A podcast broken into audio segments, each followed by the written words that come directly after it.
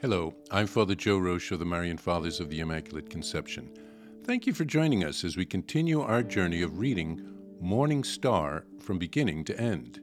Today we take up from where we left off, beginning with 19, Chapter 1, Part 5, pages 46 through 48.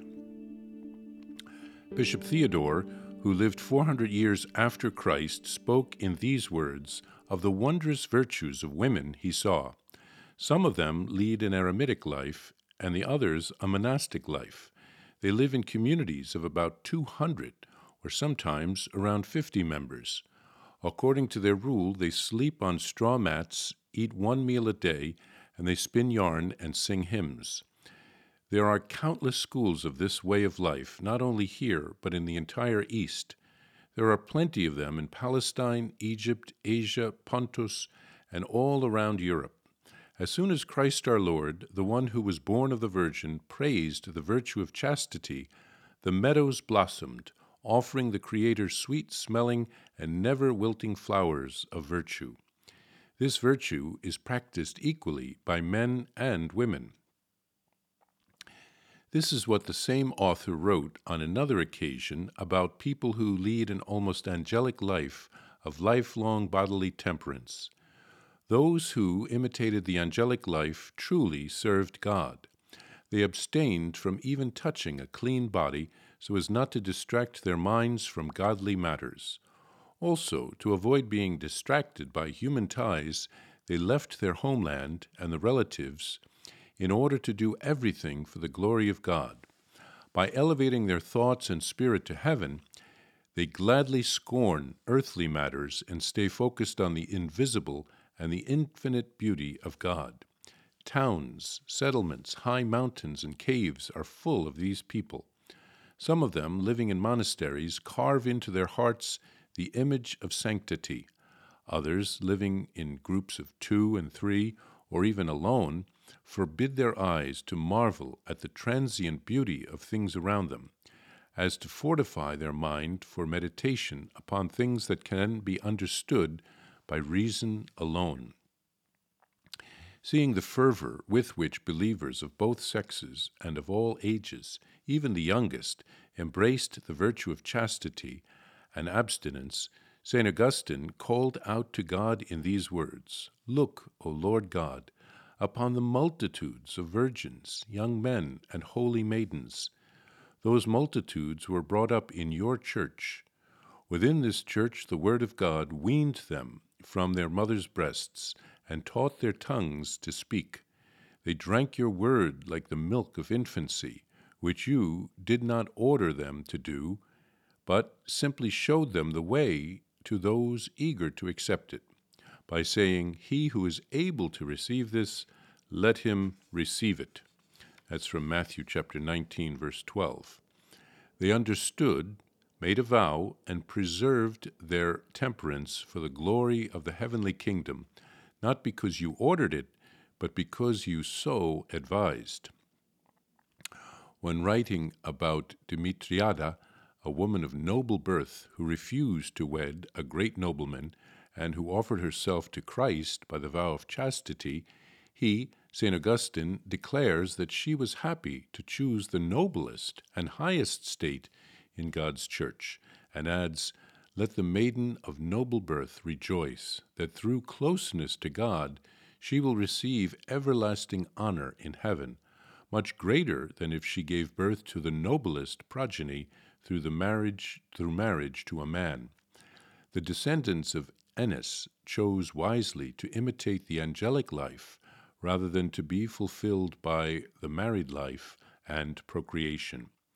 To live not by senses, but by the Spirit, to feed not on mother's milk, but to be radiant with love, not to bind the heart to earthly matters, but to glorify heaven with prayers, it is to live a life abundant with happiness.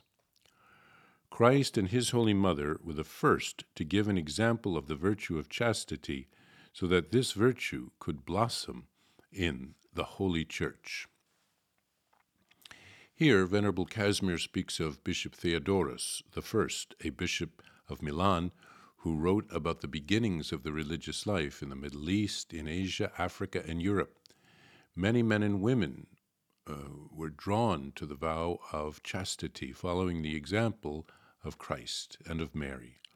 He writes of the detachment that they undertook as they answered God's call.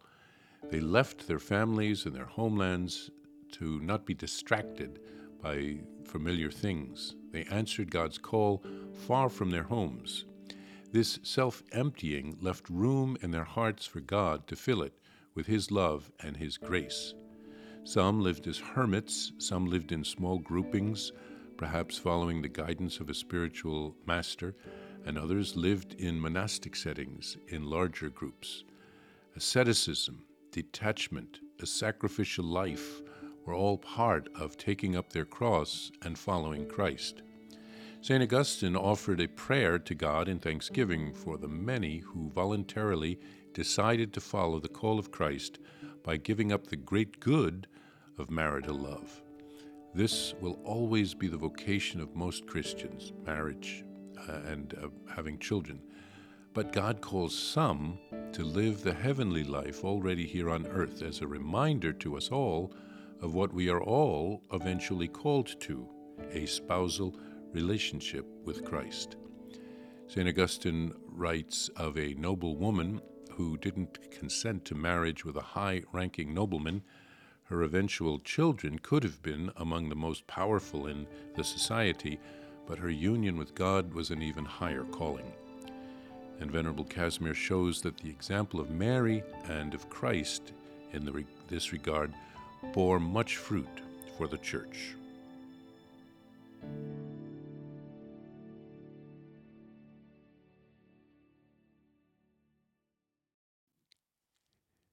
If you would like to receive a Venerable Servant of God, Casimir Wyszyński prayer card, visit shopmercy.org.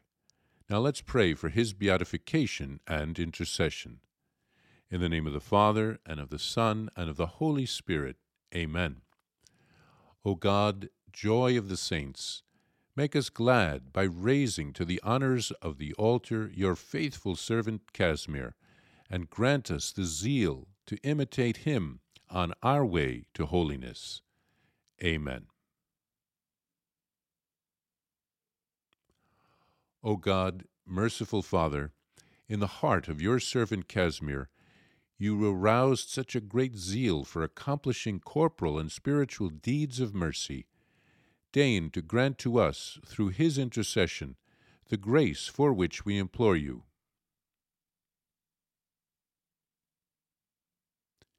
Amen. Our Father, who art in heaven, hallowed be thy name.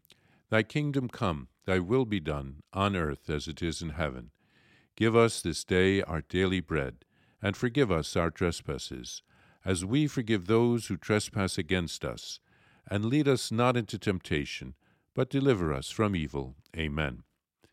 Hail Mary, full of grace, the Lord is with thee.